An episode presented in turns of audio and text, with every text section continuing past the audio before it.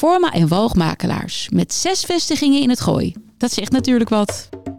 Laren uit, de wildernis in. Wekelijks neemt safari-expert en geboren laarder Frank Ranzijn je mee in zijn wereld. De wereld van ongerepte safarigebieden, de Big Five en de cirkel van het leven. Eten of gegeten worden. Een wereld vol safari-geheimen die hij met jou als luisteraar ontrafelt. Van de mooiste plekken om op safari te gaan tot de regels van de bush. Samen met prominente gasten uit de natuur- en conservationwereld neemt Frank je mee, Laren uit, de wildernis in.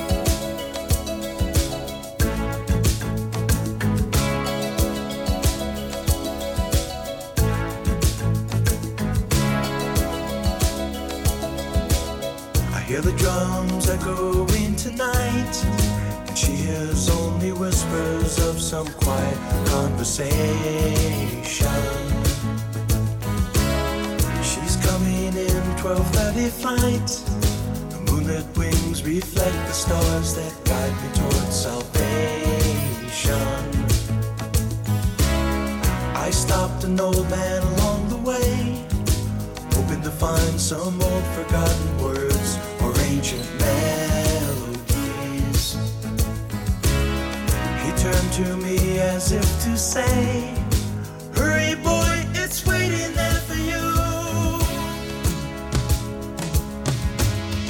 Gonna take a lot to drag me away from you. There's nothing that a hundred men or more could ever do.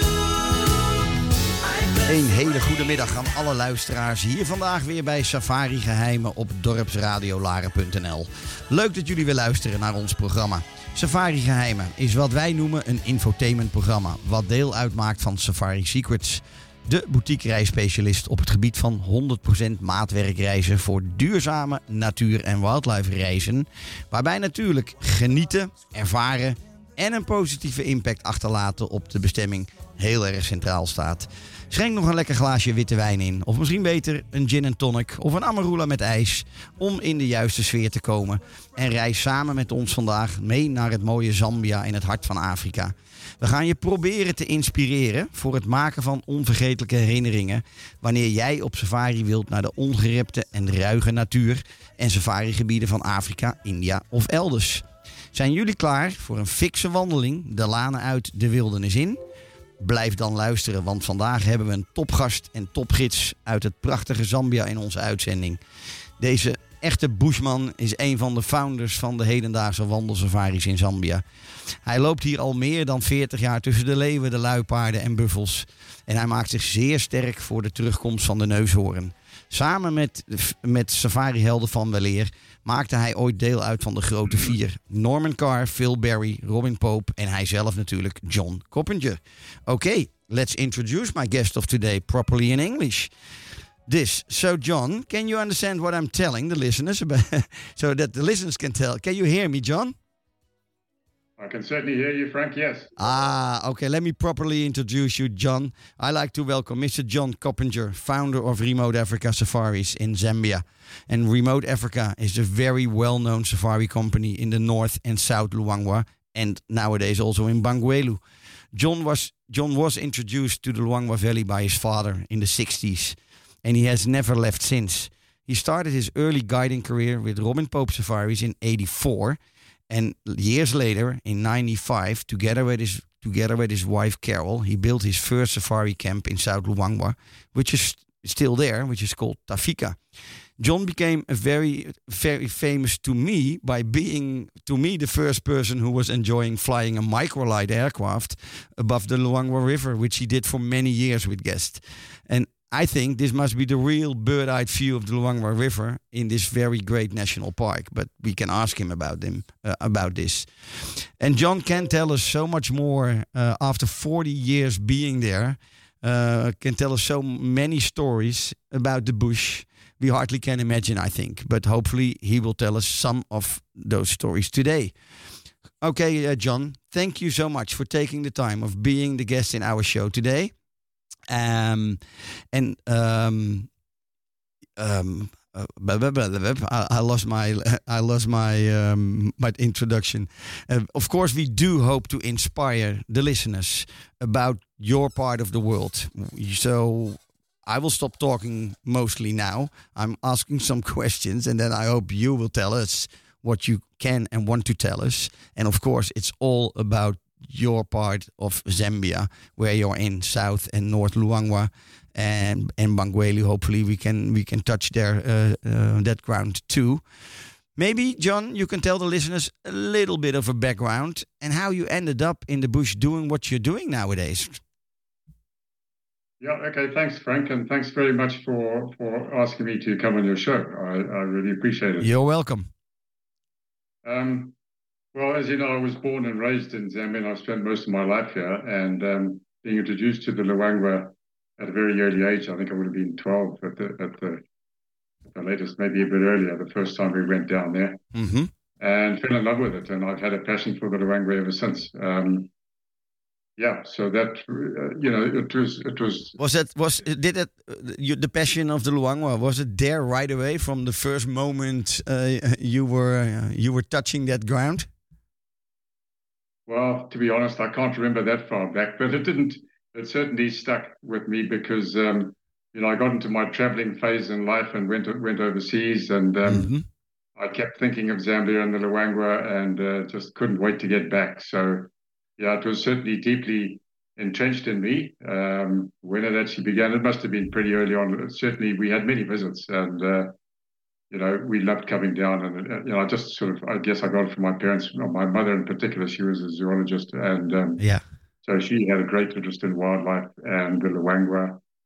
And to be honest, I've never found another place. I've traveled quite extensively um, throughout southern, central, and East Africa. And um, I have found no place that can touch the Luangwa for me anyway. I can I, I can agree to that. I think because um, I'm my first time in the in Luangwa Valley was in '96, just one year after you opened Tafika, and uh, it, I've never explained uh, can I, I I couldn't explain what happened when I touched base there from the first moment on. I fell in love too with Luangwa Valley, and I've always uh, coming back. And of course, it's just very tiny, tiny, tiny time uh, regarding to the time you have spent there. Can you tell us, John, because when you you were there in the 60s already was the valley because i have only seen it from some old film footage of of norman carr i think was the valley was it was it totally different then by what it's now or not not really much of a difference and of course i know there were um, hardly no tourists but you know the one outstanding difference um, frank is is the number of elephant Oh, yeah, the, of course. Uh, yeah. The elephant population reached its zenith in the 60s. It was just quite remarkable. You could not, there, there was never a moment when you were driving around or walking around when there weren't elephant in sight. And um, they estimated, and they had a quite an accurate uh, estimation. They did some fairly serious censuses in those days. Yeah, yeah. Um, they estimate 100,000 between the North Luangwa and South Luangwa mm-hmm. National Parks, which is remarkable. And obviously, you know, according to many people, um, too many elephants, and yeah. they were having quite a, a, devastating impact on their habitat and yeah. um, particular trees, in fact. And um, then we entered a phase of of you know a couple of decades of really serious poaching. Yeah, uh, the seventies and eighties, and um, and subsequent to that, um, you know that uh, things quietened down again, and they, it's built up again now. And um, so yeah, certainly I do remember all those elephants. It was it was just crazy. There were so mm-hmm. many of them, and they're certainly increasing again now. Yeah, um, having enjoyed protection for probably about ten years, mm-hmm. um, twenty years almost now. No, no ten years. So um, yeah, it, it's it's it's still the same. I mean, essentially the valley itself is has exactly the same feeling. Um, it, it's it's got loads of wildlife. Um, and you know, besides that, just the habitat is quite remarkable. It's it's um, you know the Luangwa River is one of the very few large rivers or largest rivers in Africa that's not dammed and has, has got so little development along its banks. And the reason for that is that it creates a floodplain and it becomes virtually inaccessible during the rainy seasons. There are very few places that, that people will access during the rainy season, and that's what keeps it wild and essentially the most remarkable um, wildlife refuge. Yeah, yeah, yeah. Okay, uh, maybe a very difficult question because you are, um, uh, if I'm understanding you right, at that time you uh, estimate they say estimated about hundred thousand elephants, which were having a very negative impact on nature. Um, can you say then that when there was no poaching, that the valley would be destroyed by now? Well, that's a difficult question. Yeah, it's, it's hard to say. I mean, there's one school of belief, school of thought that ele elephants will actually um, regulate their own breeding. Yeah. And yeah. would at the time um, perhaps change the landscape. You know, mm-hmm. they, they, there's enough space there for you know, yeah. and particularly in the 60s. Yeah. Um, so, look, it's hard to say, but um, I would like to think that they would do that. Mm-hmm. Um, as you know, there was, in fact, a culling program yep. in the 70s yep. as a result of that population, which was a bit of a failure, to be honest. Um, yeah, yeah.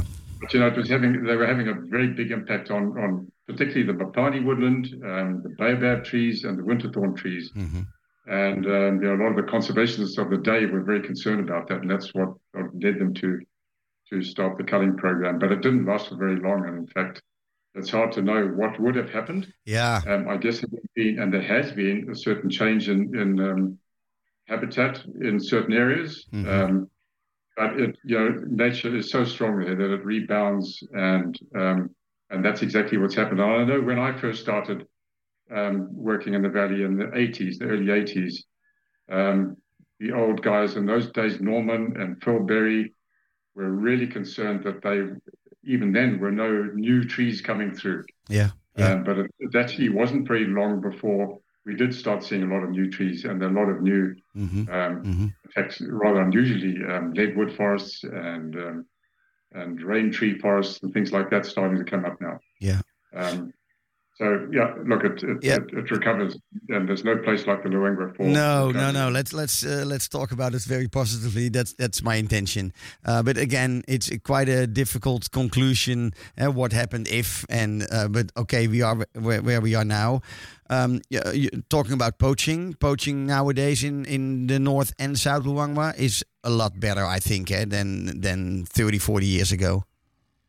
It's much improved, Frank. Yeah, thankfully. Um, you know, in, in my early years, there were no conservation NGOs in the country, and we relied entirely on the Department of National Parks, and who were very underfunded in those days. hmm um, so had very little control. But now, um, you know, organizations like Frankfurt Zoological Society, um, African Parks, and in fact our very own Conservation South Luangwa um, are now operating and well funded and doing a great job. Um, and yeah, certainly it's, there's been a very big improvement, and particularly the North Park. I mean, the North Park was very badly ravaged by, by poaching. You know, that was never developed in the early years, so it was a kind of open house for the poachers. Yeah. Yeah. And um, it was only from the 80s when the Owens went in, an American biologist Yeah, couple. yeah. I just wanted to ask you about it. Yeah, yeah. Yeah. Okay. Well, we can get onto that a bit later. That, that was a um, that was a rough rough time also, eh, when they were trying to protect the North Luangwa. Eh? yes, it was. Yeah. Yeah. Yeah. Look, they they they they um, took on a very big job there. Mm-hmm. Um, but in fact, at the end of the day, we're very successful, and um, and now they've left, of course, but Frankfurt is still there, and they're um, yeah, they're doing a great job in terms of conserving the area. And they, as you know, reintroduced black rhino now. Um, of course, the Luangwa was probably the stronghold of black rhino in the whole of Africa, Mm-hmm. And they're thriving there now. Um, Yeah, I, I like to talk about I, I like to talk about that whole conservation, rhino conservation work uh, in the North Luangwa, of course, um, because I think the North is. Um, uh, and please do correct me when I'm wrong, but the North is still not as much developed as the South Luangwa is, uh, and there's probably uh, a lot of good things going on in North Luangwa. Uh, You have two camps right there certainly now. not as developed. Frank, yeah, it's, it's, it's much less developed. And Yeah. um, in fact, um, certainly this year, we were the only two camps operating there, apart from a couple of very small camps that Frankfurt themselves had set up. Yeah, yeah, Um, so there's very few tourists there. Um, which on the one hand, one, on the one hand is, is is very nice because it's very quiet and um, you know you feel as if you've got this incredible slice of Africa to yourself. Yeah. On the other hand, the game is not as the wildlife is not as habituated, so No, no. I think we're probably on balance still seeing a lot more animals a lot more frequently in South Luangwa because the animals are so much more accustomed to, to Yeah. um, people. Yeah, that will that will take the obvious time, eh? as as in all those parks, and and sometimes Yeah, you you yeah. won't you won't like to have it that way. That they are very calm and very relaxed around uh, vehicles. At the other hand, yeah, it, it's it's it's No, having right, two yeah, sides, of course. It's it's a very remote area um, and logistically very difficult to to operate. So so it'll never be as developed, I don't think, as the South Luangwa. Okay, and I think you you like to keep it that way. Selfishly, yes. Yeah, yeah, but exactly. That's uh, now let, let's let's hope for for that. John, can you tell us a little bit about when you started uh, with Carol Tafika in '95? Did you have main objectives where you want to go with with your first camp, or was it just being there, want to build your own camp, and will uh, and, and didn't think about the future? Well, um, you, you touched on on my flying side um, there, Frank, for a moment. There, you were talking about my microlight. I had a passion for flying in, in my Yeah. life too. Yeah. And um, in the 80s, I, I got my commercial pilot's license. I did that down in South Africa. Yeah. And I came rushing back to Zambia, wanting to work in the Luangwa and hoping to be able to com- combine wildlife work with flying. Yeah. Yeah. And um, I, I, I knew Robin Pope. Uh, he was a friend of mine, and I met met up with Robin, and he was looking for a guide for that year. hmm Um, obviously, there was no flying involved, but I just couldn't resist the, the, the you know the, um, the, the, possibility of spending a full season in the Luangwa. So I jumped at it, and um, and yeah, Carol came up with me. Yeah. So that's how it started. You know, just just really because You started. I- You started at. my It was was the Luangwa. Yeah, and uh, am I right? You started at Nsefu, eh? That's correct. Yeah, Nsefu Camp. Yeah, which which is still the oldest, I think, still the oldest camp in the Luangwa Valley, isn't it? It is. Yes. Yeah, ah. Yeah. it- originally, it was a it was a community camp. Yeah. Um, um, for the the tribal um, authority there.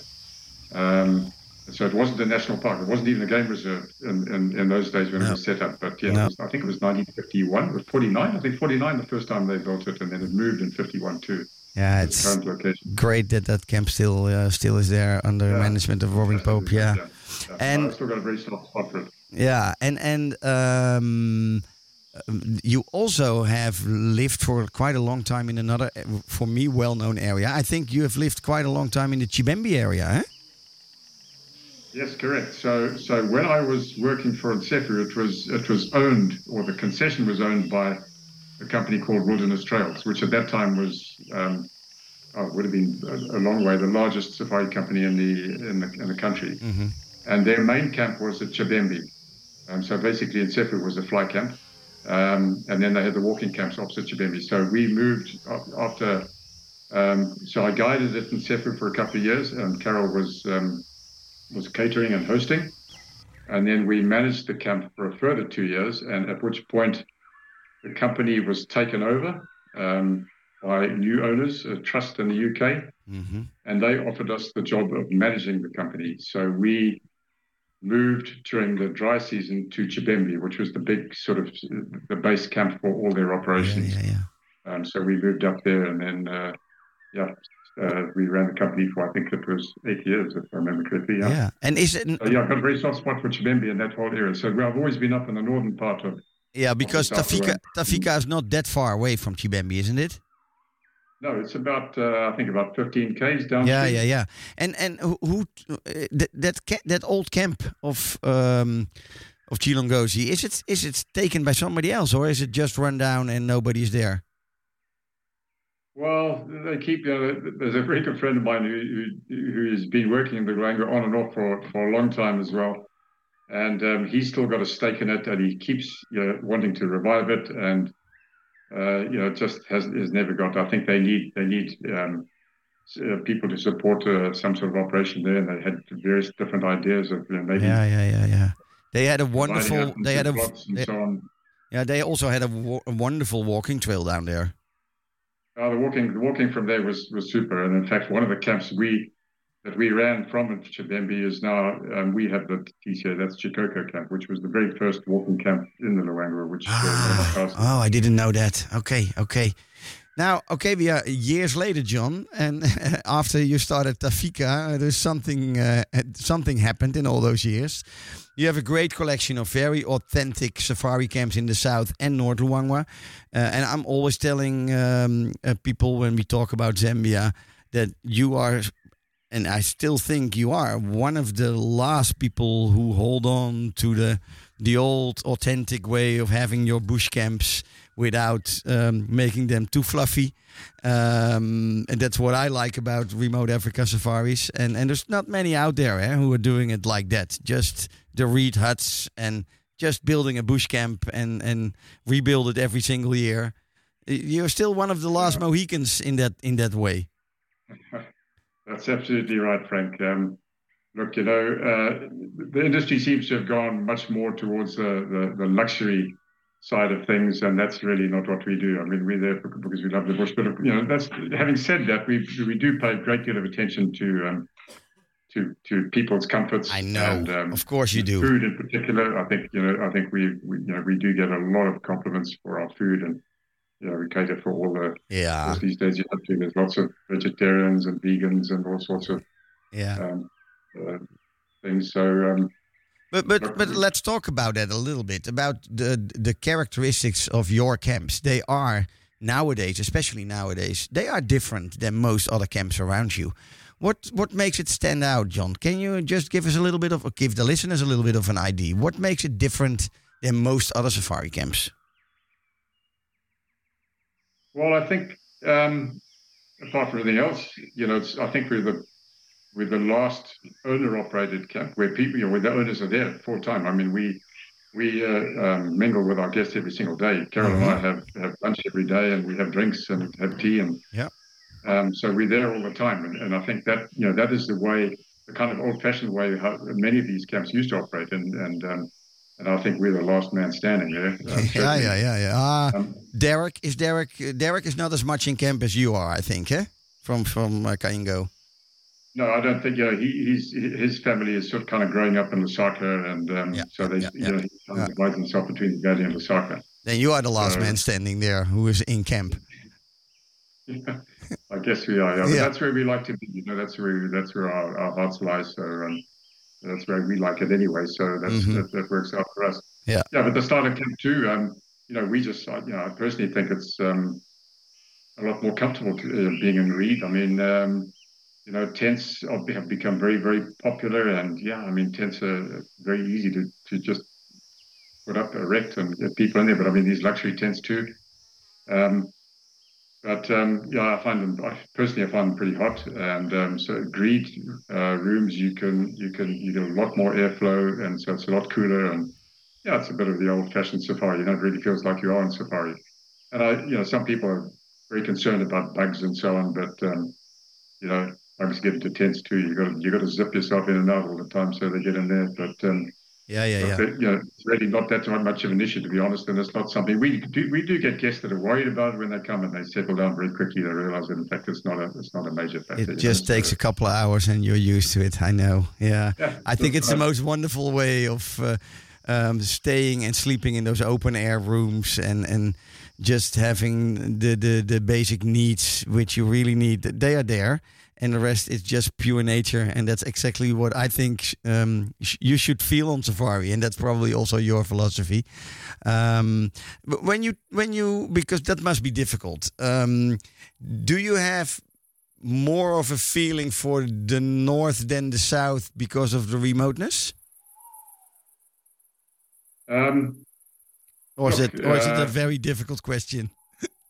That's quite a difficult question because I have to be, you know, we obviously, I obviously go up to North Luangwa quite regularly. Mm-hmm. Um, not so much this year, to be honest, but um, yeah, South Luangwa is where we're based. Yeah. Um, it's home. That's where we brought up our kids, you yeah. know, from a very early age. Yeah. So, so it has a very special place in our hearts. So we're happy both sides, to be honest, Frank. And, and you know, where we are up there, it is pretty, pretty remote anyway. Yeah. So um, the other thing I like about just going back to that, you know, the, the fact that we use grass and reed is that we we use local skills to, to put the camps together. Mhm. So we provide a great deal of um, employment. Um, Yeah. we, we, we take on about 100 people every year. Yeah. Yeah. And um, yeah, so that that's a very nice aspect of, of um, using, building camps the way we do. Okay. Now, what I like to do, we are going to um, we are going, going to play a nice Zambian song, um, and after that, we are going to talk uh, uh, about the lesser-known camps in of, of, of North Luangwa, Mwaleshi and Takwela, uh, and of course, I like to touch base on all the conservation uh, parts of it. Um, uh, so I hope I hope you're uh, fine with that. So we do one song and then we go on. Okay. Okay, sure. Do wanna figure this out with me? Make a life with me? Close your eyes, let's see. I'm halfway on the plane of serendipity. You're a symphony that heals me. Your vibe is immaculate. Your mind, I stay trapped in it. And all over the world, they're screaming praises. Of course, you get, get all you desire and more. I just wanna show you more.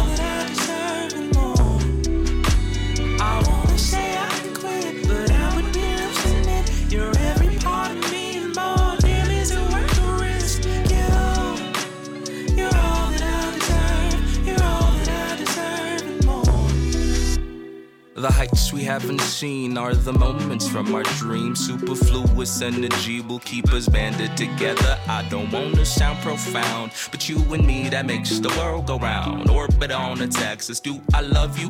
You don't have to ask, just let me prove to you that I'm the truth. These lips ain't never been that loose. Come through, let me serenade you to the stars and the moon. My ancestors said we're meant to be tethered. I'll fight for this, cause I know we can't be severed. Yeah. You,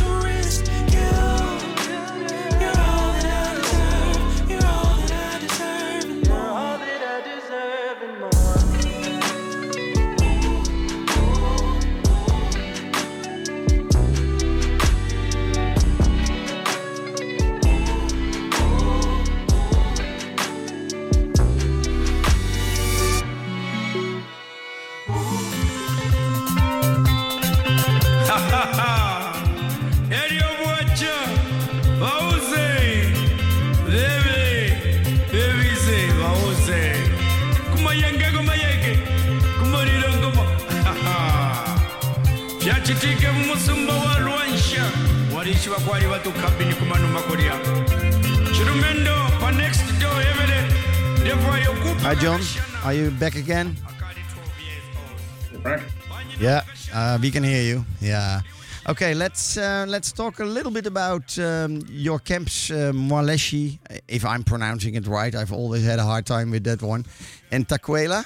In uh, just um, now, you tell us. It's it's it's um, Tafika is in the north of South Luangwa, and then Mwaleshi is at the south of North Luangwa, right? Well, Mwaleshi is more. It's not so much to the south. I suppose it's uh, on balance. It's it's a little bit to the south, but it's um, fairly central in the North Luangwa National Park. It's it's on the Mwaleshi River, which is um, what I call the honeypot of the North Luangwa. That's where most of the action is on the Oh, Mwaleshi yeah? River. you call it the honeypot. Okay. Yeah. Yeah. Yeah, so so we set up Mwaleshi when we were still running wilderness trails. So so we started Mwaleshi considerably sooner than uh, Tafika. Ah. um, and I did it on behalf of Wilderness Trails. Um, by that time, the, the owners of Wilderness Trails were kind of losing interest because um, you know, the seasonal aspect of the of the business was making it too difficult to to make a profit. So um, hmm I was persuaded by the Owens. We spoke about them briefly, Mark and Delia Owens, who who wanted to get some tourism development going. Um, they invited me up there, and um, that's how we we started up with Mwaleshi. 1990 is the, is the Oh, so it was. started. Oh, yeah. That, that's much earlier yeah, than uh, than than than you opened up Tafika, and Yeah, yeah, five years before Tafika. yeah, yeah, yeah. And uh, is am I right that um, at Mwaleshi, for instance, you do more walking than driving? I think, eh? Correct. Yeah, there's a vehicle there, but we use it primarily to access different areas to walk in. Yeah, yeah. Um, so we we've always concentrated on the walking uh, at Mwaleshi. Yeah. Yeah, because there are less roads in North Luangwa than in South Luangwa, uh, and it's and it's perfect terrain to do walking safaris.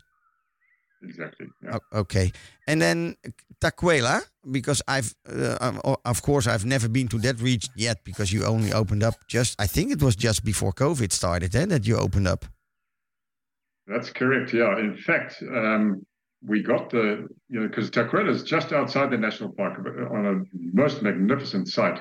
Okay. It's right at the confluence of the Mwaleshi and Luangwa rivers on the on the eastern bank. So it's on the other side of the Ah, national okay. park. Yeah. And I got to know the chief of that area. Obviously, um, you know, it's, it's necessary that you, you you get to know the people of the communities and the areas that you're operating. Yeah. And uh, I, he gave me that land years ago. In fact, I sat on it for, for ages. We got the deeds, which is a very long process. Yeah.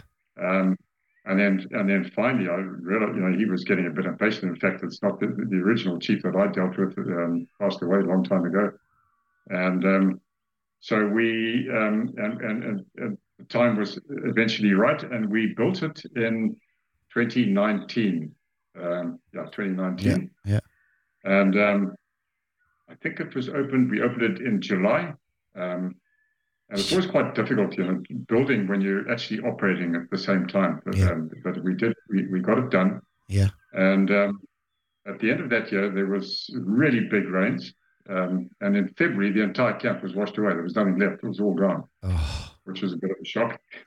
yeah, I can imagine. Uh, all that effort. Um, so we didn't quite know what we were going to do in 2020 because it, well, bookings were pretty good. Yeah. Um, and then uh, it was one of the one of the silver linings about the pandemic. hmm Yeah. We had we had time to rebuild the camp, and in fact, it turned out to be a blessing because we we had time then and to do it. Um, we, we we put a lot more effort into it. We got into a better site. Um, and uh, yeah, we're very happy with the outcome. In fact, we feel it's, it's Okay. significantly better than the original camp. So, um, Cool. and so this this year has been our first full full on operational year. Yeah, yeah, yeah. And and uh, uh, yeah, was it a good year this year for Takwela?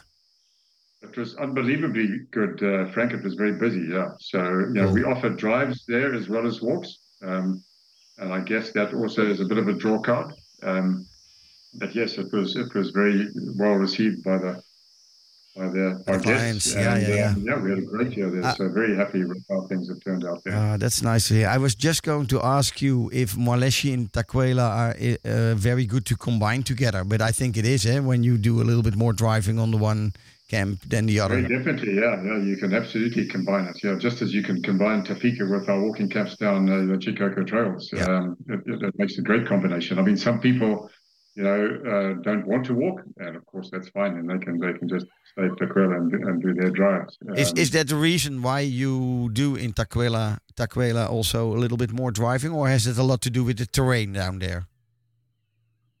no, uh, well, we had the one walking cap already, and we it's kind of we based it on the on the model that we had at Tafika in, in the South Park, I guess. Um, you know, having Tafika where we did we, we did driving and walking. Yeah. Um, and we said basically the same thing, and we recognise that there is, you know, a demand for for doing drives. I think, you know, I'm, I I love walking personally, but I can understand that you know guests that come out, it's very often a lifetime trip, and they want to see all the big game, um, and you're less likely to see as much big game on foot. You do see it, of course. Yeah. Um, Yeah. Probably a lot more exciting when you do, Mhm. but um, you're more likely to to see all the big game when you're in the vehicle. So Yeah, yeah, that's yeah. probably why, on, on balance, it's um, you know people prefer to go to a camp where they can do drives as well. Yeah.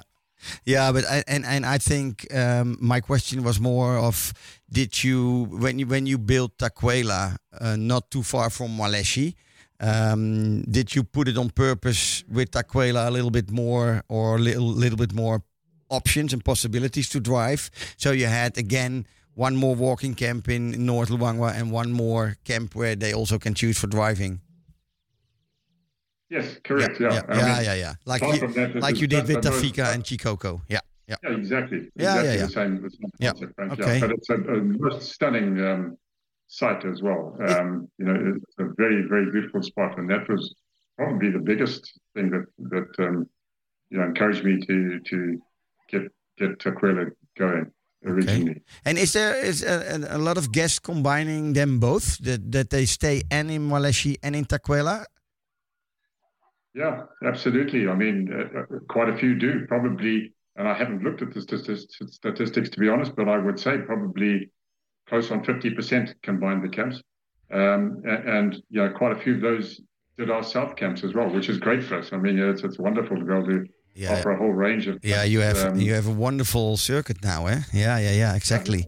and of course, combining now with Shoebill as well, which is a totally different destination. Yeah, yeah. Let, let's touch uh, um, Shoebill Camp in Bangweulu because it's it's not a very well known place for most safari people, I think. Um, and I I know you you took over management, I think, eh, just a couple of years ago, and African Parks is there also. eh, eh, eh, am I right? Um, what? In fact, it, it, the, the camp was built by African Parks, Yeah, and they invited us. They approached us looking for somebody to manage the camp. yeah, yeah. Um, and we got off to a very rocky start because we signed the agreement at the end of 2019, and of course the pandemic hit the following year. Yeah, so, yeah, yeah. And is so that it didn't work out as planned, but um, you know things really picked up there this year. Um, so we we're quite um, cool? Yeah. Cool. excited about the future now. Yeah, it's looking a lot. And and tell us tell us why people should think about Bangweulu and Shoebill Camp in Bangweulu. Tell us about it.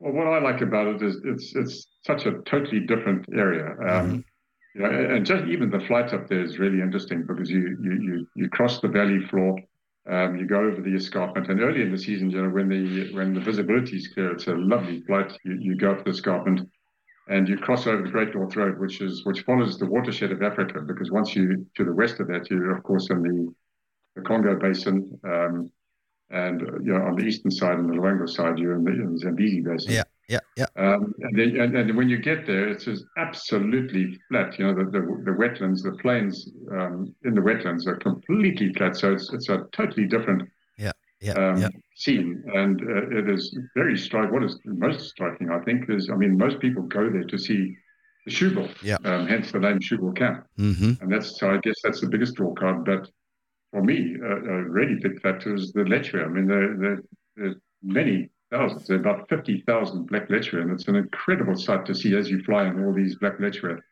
um, you know, on the plains. Um, yeah, and, and the other thing, um, Frank, is it's a community area, so that's that's quite a different feel to to the people. They're people, they're fishermen moving around in the swamps. Um, you hear people, they're singing, you know, and, and- and fishing and going about their daily life. So it's, I guess, in a way, it's a much more realistic um, um, experience because you you really are you're seeing the wildlife and you're seeing the people and um, you know, and the bird life is quite phenomenal in the in the swamps. Yeah, apart from yeah, seeing yeah. the shoebill, which is which is a, you know, a very So extraordinary bird. I don't know if Also- seen them, but also a perfect combination to do this uh, uh, Shoebill Camp in Bangweulu with your other camps to get a absolutely, even better Really variety in, in your whole safari. And um, yeah, the, the, the lechwe are very appealing to me also. But when you're on the ground in Bangweulu, you will never see real big herds of them, I think. Eh? They are very spread out, I think. Eh? Oh no, you do see you do see big herds. Ah, Absolutely. okay. Have you been there, Frank? No, no, no. That's no, no. That's one. Oh, yeah, yeah, it's, you can pretty it's much on my list. amongst them. They're just everywhere. They're- It's remarkable. Yeah, They- I've never been to running through the Bangweulu. Swamps. It's, it's, it's quite a sight. Yeah. I, I've I've seen footage and and uh, I, it always has been very appealing to me, and and for me not so much. I I know it's it's marvelous to see the shoebill uh, stork, of course. I have seen them very well in Uganda years ago, uh, but to me it's the the lechwe what's so appealing, and and the, and the swamps and and the bird life, and uh, no, but I, again uh, there's all there, there needs to be something on the list you still want to go, and uh, this is one of them. This is one of them. So I will get back to you. Hey, let's talk about. and added to the draw card is um, is cheetah because African parks have reintroduced cheetah Yeah, to the area. Yeah, I know. Yeah, So, that's um, true. Yeah, yeah, yeah, yeah. I'm uh, I'm very uh, much uh, in contact with African parks here in Holland. Um, so right. I'm I'm pretty much uh, I, I try to be as informed as possible in what they do everywhere in all those different parks. Um, John, let's talk about the conservation side of it uh, of uh, of your whole um, company because I know you do an awful lot. And before the hour is over, we should we should talk about it. Can you tell us a little bit of what's what you, you as Remote Africa Safaris, what you do on the conservation side? And that's a lot, I know. Well, I, I don't know if it is really, Frank, because I think, um, especially nowadays, because you've got all these conservation NGOs that have that have cropped up. Mhm. So you know, whereas in the old days, you had, you really had to get out there and get and you know and get scouts out there and, and what have you. You know, I can remember in the eighties, you know, we would be hearing gunshots all over the place, and we'd be gathering scouts and rushing out there ourselves because there was nobody else to do it. Yeah. Um, but you know, we we're really in tourism, so so I, I would say, um, you know, most of the conservation work we do is indirect. We we, we our presence deters poach, poachers, Mhm. um, but also we obviously um, put quite a bit of money uh, towards conservation. So Yeah, yeah, yeah. ten dollars of our of, of our bed night fee is is donated to a community project, our community project, and also to a conservation NGO. So we choose whether we use Conservation South Luangwa or Fra- Frankfurt Zoological Society. Yeah, Um, and I so, think and that's quite substantial. I mean, we, uh, you know, our, our conservation bill every year is between fifty and sixty-five thousand dollars. Um, and, and you know, I think probably the most important aspect is is, is the communities. Know, Yeah, these exactly. community It's- areas are not going to survive without without benefits going to the communities, No. no matter what anybody says. And you know, they have to see those benefits. And um, so, so that's what we concentrate on is is um, It's you the know, communities, yeah. And one of the things we do is we've got uh, we've got four um, initiatives really. We've got uh, sponsorship, so we sponsor promising kids to, to finish off at um, senior school because they have to leave our area. The, the school the school only goes up to standard nine. Yeah. So we send them off, um, we take them in and uh, send them off, and then we also select the best of those to go to university. hmm So in each each uh, year we have between uh, usually about 18 and 22, somewhere between 18 and 22 uh, students and um, and pupils yeah, that we're very, sponsoring. very um, nice. And more recently, what we've started is a football football for wildlife, we call it, where we um, so we we organize this football league, which they you know of course football is um, you know they're passionate about football in Yeah, Zambia. That's that's yeah. one sport. And um, so so we we have eight teams in the south um, and eight teams in the north. So we so we get the, the communities in North Luangwa, the community that we work with there, and the community that we work with in South Luangwa. So we have four men's and four ladies. We introduced ladies uh, football about three years ago. Cool, Um, cool. there was a bit of, bit of pushback from the men in the village, but they've accepted it now. Yeah, yeah, yeah. and the women love it, and it's it's really going very very well. So you know these sort of initiatives, I think um, you know this is what we try and do, and Mhm. education, of course, is really important, hmm particularly with girls. So we have an emphasis on um, on selecting the potential, you know, Yeah. the, promising young girl students hmm um, to try and avoid this um, young marriages. And that's something that our chief is very keen on too. Yeah. Um, because traditionally um, they get married with age about 15, you know, and start start having children. So, so we're trying very hard to um, reverse that trend and, and get them educated and um, Yeah. seems to go quite well. We're certainly trying, and we obviously work with a clinic as well. We built the clinic um, probably about 20 years ago now, um, and um, it's run by the Department of Health, but uh, we just built it for them and, and Yeah. facilitate and help them out when they need it, Mhm. and give them drugs sort of stuff. Yeah.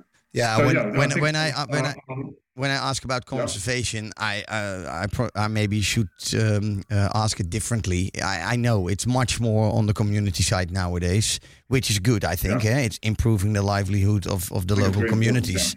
Um, But again, you being a safari guide for so long, and I know your heart is with all those animals also. You you are probably also involved in the the whole rhino conservation side in North Luangwa, or are you, or are you totally not have anything to do with not, it? not at all, Frank. To be honest, not at all. And um, Oh, you know, okay. Frankfurt don't like outsiders getting involved in, the, and that's probably right too. Um, you know, in the early years, I, I um, Hugo van der Westhuizen, who was the guy who, who initiated the rhino reintroduction. hmm Um, I knew him very well; he's a very good friend, and so I guess I knew a great deal more about what was going on then, and used to speak to him a lot about it. But I wasn't wasn't uh, um, individually connected to it in any way, really. I wasn't I wasn't involved in it. And nowadays, they you know they, the security is really tight, and, and even getting information like how many rhinos there are, they, they keep very close to their chest. so yeah, there's no real need for us to, to get involved in that. I think yeah, we let the, the experts in that field do what they do, and they you know, hopefully will leave us to do what we do. Um, Yeah, yeah, and I think that you know, that's probably the, be- the better way now. I mean, having said that, I spent hundreds of hours doing um, surveillance flying, Yeah, yeah, yeah. in my years, and, and and you know working with scouts, and particularly in the years that we were based full time at Tafika. You know, we lived there Mhm. full time, and so during the rainy season we weren't operating, and I used to do a lot of flying because that's of course when the poachers tend to, excuse me, move in. Yeah. Yeah. So, um, I did a lot of flying in those days, but that's you know that's not as necessary anymore, and, and, and we're not there in the range anymore now. Five months of the year, we we're And and situated here in the summer palace. okay. And as, as a as a tourist in North Luangwa, do you do you have sightings of those rhinos already, or is it still kept far away from tourists? No, we do. We do have Okay. sightings, and we have rhino quite close to us. Um, Ah, okay. I won't. I can't tell you that we see them regularly. No. but we certainly see them. We will continue. We'll continue seeing them, and, and obviously more and more frequently as time goes on. Yeah, yeah, of course. But it's you know I would I would be hesitant to to say come you know come to North Luangwa and see the rhino. No, no, no, no. It's That's, slight. yeah. that's not a wise thing to do. no, it's the same Yeah, as. but you Uh, certainly you certainly will find uh, you know fresh tracks and Mhm. fresh middens and so on. So Yeah. they're very evident in terms of their presence. That's And, um, exactly that's what I- exciting just to see that. Yeah, that's what I like. The, the- you should, you- um, as long as you see signs, to me, that that's fine. Then because it, yeah, it's it's safari. You need to be on the right spot on the right time. And um, I had the same thing with the chimps in Gabon. I know that we were not going to see them, but we found old nests from the night before, and then it's fine to me. Then I know they're there, eh? because I have proof of that, and the, the fact that I haven't seen them um, is fine to me. Then I just it's the, that's the fun sport about it. That's the excitement about it. Just uh, go and look, it's, and hopefully you will see them. And if not, then you should come back. Okay, I hear some music. That means something. Uh, John, can you tell us, as a guest with Remote Africa Safaris, the camps of yours, can they get involved in um, what you guys do on all the community projects, the, the nature conservation products, uh, projects? Is there a way of at least seeing what they're doing or getting involved or? Well, yes, uh, you know, from Tafika. Tafika's uh, very close to our, our local community. hmm I know. And, um, yeah. We do arrange uh, trips to the village, and so they go in and see the school and see the clinic, Yeah. And you know, go to the church, and they they, they, sing along. It's a very popular um, activity, in fact. Yeah, absolutely. And there's no there's no other other um, conservation kind of projects where you as a guest can get an insight from or hands-on things like you have those rhino notching things in in some countries and they are not doing that in uh, in in in your part of the bush. Not at this point, Frank, you know, but we've got the youngsters, um, you know, our daughter Jen Yeah. and her husband are taking over the reins slowly from us. Mm-hmm. And um, they have lots of ideas for for the Tafika Fund. Ah, And um, Cool. in fact, we're going to start a, an NGO um, this year. That's the plan.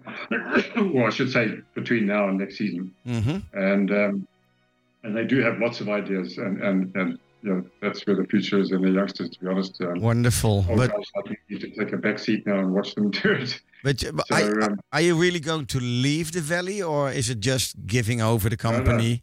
You are still there, eh? No, that doesn't, they're thinking about to, to leave. No, no, I'll, I'll still be there. yeah, I- I- yeah. I So next time, to be there next time I I'm coming, you're still there, eh?